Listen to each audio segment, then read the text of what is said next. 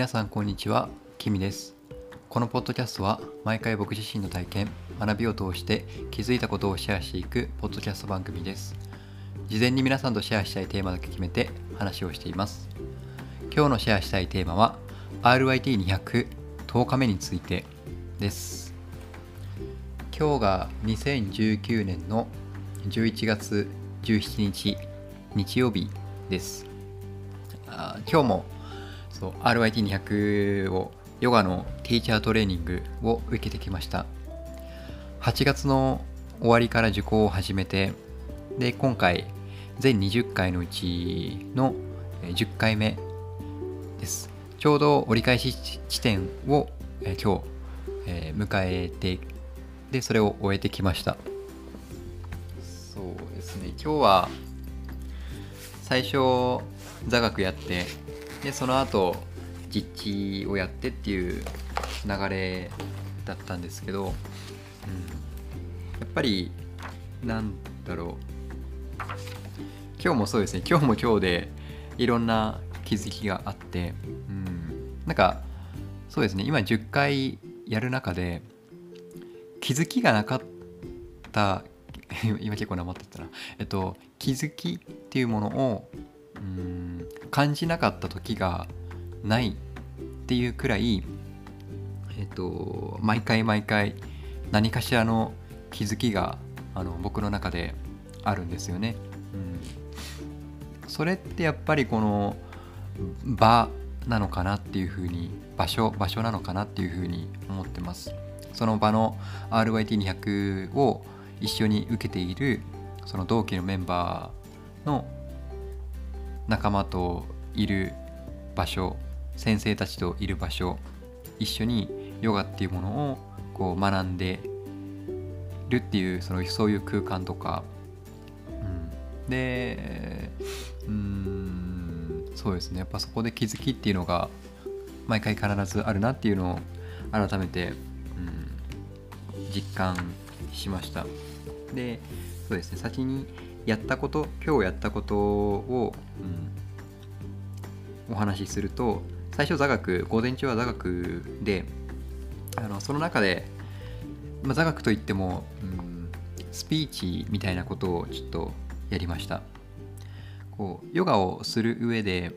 とても大切なことうんそうですね。ヨガじゃなかったとしても大切なことだと思うんですけど自己開示自分から心を開いていくっていうところですね、うん、これ僕すっごく苦手であの自分のことを伝えるっていうのがとても苦手なんですけどでもそれをどうにかしたいって思っていて、えー、こういうふうにポッドキャストを一人で収録して話してっていうことをやってみたりとかというのをちょっとずつやって、うん、で今日そのスピーチ自己開示をするスピーチっていうところであの3つ先生からお題質問を投げられていてですね。で1つ目が今のあなたにとってヨガとは。で2つ目が今自分が思うあなたはどんなヨガの先生になりたいですか？で3番目が今自分をどこまで知っていますかっていうものでした。で3番目はその自分をどこまで知っていますかっていうところで自分の好きなところとあまり好きじゃないところっていうのをこう答え答えていく流れなんですけどこれを大体5分ぐらいですねかけて話をしていくっていうもので僕は結構前置きが長くってあのー、8分ぐらい話してしまったんですけどであの今回そのスピーチの動画をそれぞれ自分のスマホで、え自分がスピーチして話している姿を動画で撮ってもらうっていうことを、あの全員やりました。でそれは別に他の人に見せるものではなくて自分自身が、あの振り返るために撮ったものなんですけどでそれをこう客観的に見て聞いて自分の癖とか話し方とかどういう雰囲気で話してるかとかどういった声色とか、うん、話すペースとかなんかそういうのを振り返るためにビデオで撮ってで今その RYT200 から戻ってきて自宅で収録しているところなんですけどあのその録画した動画をついさっきあの見てみました。で僕の場合はあ結構そうノートを手に持って話をしたんですけどなんかほとんどノートの方に視線を下ろしていたなっていうことが自分の中で結構印象的で、あんまりこう人と目を合わして聞いている人と目を合わせて話すっていうことができていなかったなっていうふうに思ってでそう悪いところばかりにフォーカスするのもいまいちな気がするので良かったところも振り返ると、うん、なんか結構話をする時に自分が思っている以上に笑っていたなっていう気はしました。であとはあそうですね。あのこの動ポッドキャストではシェアはしないですけどあの自分の中であった過去のトラウマというか出来事ちょっと傷ついたは傷ついたんですけど、うん、その落ち込んだっていう言葉が適切かもしれないですね。その落ち込んだ出来事とかがあってでもそういうこともあの今この RYT200 を受けているそのメンバーの、うん、その RYT200 を一緒に受けている先生とか同期のメンバーとかにはこう言っても大丈夫だなって思ったのでそういうことを話をしてみたりとか、うん、なんかそういうことをこれまであんまりやれてこなかったと思うので、うん、結構一人の時間が長くって、うん、そうですね。なのでちょっとそういうちょっとずつなんですけどその自己開示とか あと自分が話すなんだろううんあ今ポッドキャストとかもやっててそうなんですけど最初は違和感しかないんですよね。その自分の話し方あ体の動作とか、うん、音の響きとか声の音の響きとか。でも今こうやってポッドキャストを収録していてこれが今回63回目の収録なんですけどさすがにこんだけ回数重ねていくと自分の声にもいい加減慣れてきてその癖とかも分かってきて今こういう話し方をこういうトーンですればこういう風に聞こえるんだろうなみたいなそういうイメージがだんだんとできるようになってきて、うん、で動画に関してはあんまり自分で収録して自分で見るっていうことはできてなかったんですけど今回収録したものを録画したものを自分で見てでまたそれはそれで声だけとは違う発見気づきっていうのがあったので、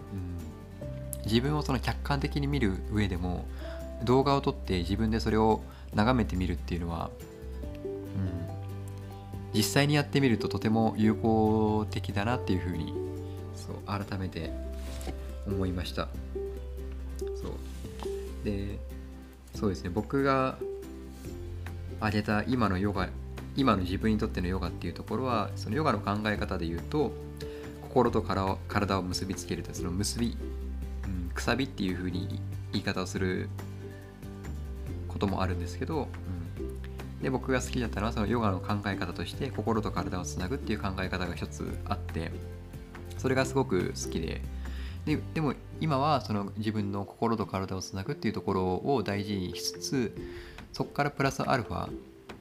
でその自分と周りとの一体感みたいな、うん、それが今こうやって RYT200 を受けている状況だったりこう普段仕事をしていたりとか出会う人人とか、うん。なんかそういう日常との一体感みたいなものをこう感じつつあってでそれの恩恵っていうのは間違いなくヨガも、ヨガだけでもないと思うんですけどでもヨガが大きな割合占めてるのかなっていうふうに思ってます。で2番目の今の僕が思うそうどんなヨガの先生になりたいかっていうところは結構その自分がヨガのクラスを受ける中で先生たちがまずいろいろこう言葉の書き方とか接し方とか、うん、でもなんかそれでなんだろう自分が生徒として行く時にやっぱりその時その時で仕事で忙しくて疲れているとか、うん、ちょっと嫌なことがあって落ち込んでいるとか常にこう 自分がいい状態本当はこうありたいんだっていう自分とは違う状態だったりする時もあってでそんな中でこうクラスに行ったりとかもするんですけどそういう時もあるんですけどでもどういった自分であったとしてもヨガの先生たちっていうのはまず受け入れてくれるんですよね。うん、だから今のままの自分で十分だっていう安心感が僕の中でそのヨガのクラスを受けるっていう時に、うん、常に感じられていてで自分自身もそういった安心感っていうのをこう伝えられる。今の自分で今のあなたで十分なんですよ大丈夫なんですよっていうなんかそういう安心感みたいなものをこう与えられる先生になっていきたいなっていうふうに今の僕は、うん、思います。で最後の今の自分をどこまで知っていますかっていうところは好きなところとあまり好きじゃないところっていう話を、うん、したんですけど好きなところはあのこれ最初僕の中であまり好きじゃないところだったんですけどあの自分の声ですね。最初は自分の声聞いた時に全然ハキハキしてないし滑舌いまいちで喋りもなんかこうとろいしなまってるしとかって思ってたんですけどだんだんこれもそう慣れで回数重ねていくうちになんか最近自分の声が好きなんですよね。そうだからそういうふうなことを自分の声が好きっていうことを挙げさせてもらって、うん、であまり好きじゃないところっていうところでいくと結構諦め癖とか、うん、ネガティブバイアス結構強めなので、うん、何かこう物事やるときにどうせとかやっぱりとかそういうふうに物事を考えてしまいがちなところがまだまだあるので、うん、でもそれも、まあ、ちょっとずつですけど自分がやりたいと思うことを、諦めるっていうのは何て言うんですかねまだまだやれるはずなのにまだまだやりたいはずなのにそれをやめてしまう。本当はもっとやりたいのにとかで本当に嫌なことをいやいややるのもちょっと違うかなと思っていてなんかその何でもかんでもこう続ければいいとかってそういうものではないと思うんですけどなんかそのでも何でもかんでも諦めるのもまた違うなって思っていてその時その時でその何やってるかとかによっても当然変わってくると思うんですけどだからそういうの今の僕の中でこう続けたいことの一つがやっぱりヨガだったりとか、うん、あとはこう自分がやりたいと思うことができない環境っていうのは結構辛くって、うん、でついつい人に忖度とかもまだまだしてしまう癖があるのででそういうのも含めてその諦めるんじゃなくってやりきるとかなんかそういう風なところに方向に向かっていきたいなっていう思いもあって今はこのあまり好きじゃないっていうところをその諦め癖っていうところで話をしました。そう。でそれ以外はあとはマタニティヨガとか骨盤調整ヨガとか、でこれちょっとはあこれなかなかセンシティブなところですけどマントラに関することとかですねそういうこともやったりしてマタニティヨガは僕の姉が今妊娠中で来年出産を控えてるんですけどなんかその姉にマタニティヨガ実践できるといいなっていうふうに、うん、思ってます。なかなか普段離れてるので会う機会がないんですけど多分年末年始は会うと思うのでそういったタイミングで、今日覚えたマタニティヨガをしてあげられるあしてあげられるといいなっていうふうに思っています。結構男でそういうマタニティヨガ学ぶっていうのは結構いいですよ。いいですよっていうか なんだろう。うんなんかその女性じゃないと妊娠出産って絶対できないじゃないですか。男じゃもちろん逆立ちしてもできないこと。うんなんかその妊婦さんの感覚っていうのもちょっと今日疑似体験するっていう意味でなんかそのタオルくるんで赤ちゃんに見立ててそれをこの服のお腹のところに入れてなんかその妊婦さんみたいな感じにしてお腹の中にこう赤ちゃんがいる状態っていう形を作ってそれ僕もやったんですけど、うん、結構なんだろうお腹が張る感じとか人が一人体の中にいるんだっていう感覚を疑似的に体験してでその中でヨガがどういう風なアプローチできるかとか、うん、そういうのを学んだのででそれを実際に使えるとまたいいなと思って、うん、特にそういう近い関係の人とかですね。であとはそういう骨盤調整ヨガとかマントラに関するところマントラも、うん、日本だとその昔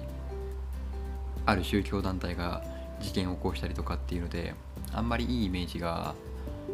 そうそれがヨガに対するかなり大きなマイナスイメージだったりとか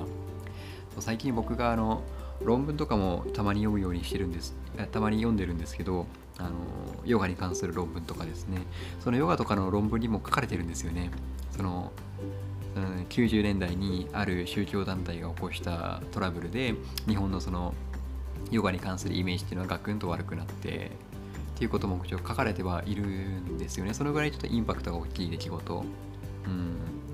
今の10代20代の子はちょっとわからないですけど30代以上だったら間違いなく記憶されてるような大きなことが出来事があってっていうのもあるので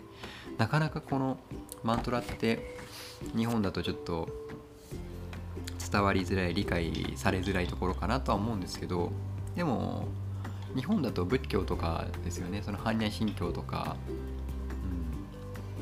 うん、なんかそういうのってうん海外でいうと賛美歌とかそういうのですかね、うん、やっぱりその存在するんですよね。その形が違えど。で僕の中でその言葉っていうのはすごい力を持っているしでも一方で不足するものだなとも思ってるしなんか言葉では伝えきれないこととかっていうのはやっぱりあってでも言葉だからこそ伝わる響きとかそういうものもあるなっていう両面があること両面が言葉にあるなっていうふうに思ってるんですよね。だからその言葉っていうものをどう扱っていくか。それはその料理する時に使う包丁を料理美味しい料理を使うために使えば素敵なみんなが喜ぶご飯が料理が作れる。けどそれを使って誰かを傷つけようと思えば傷つけられてしまう、うん、なんかそんな感じで言葉っていうものを誰かを傷つけるものとして扱うのではなくって誰かに喜んでもらうために使うとか自分自身もちろん自分自身も含めてですね。なんかそういう使い方、向き合い方。なんかそれ一つですよね。そういうそれ一つ一つが大事なのかなっていうふうに改めてそう思いました。ちょっとそろそろいい時間なのではい。で本日のポッドキャストをお聴きいただきありがとうございました。あなたにとって今日がいい一日になりますように。バイバイ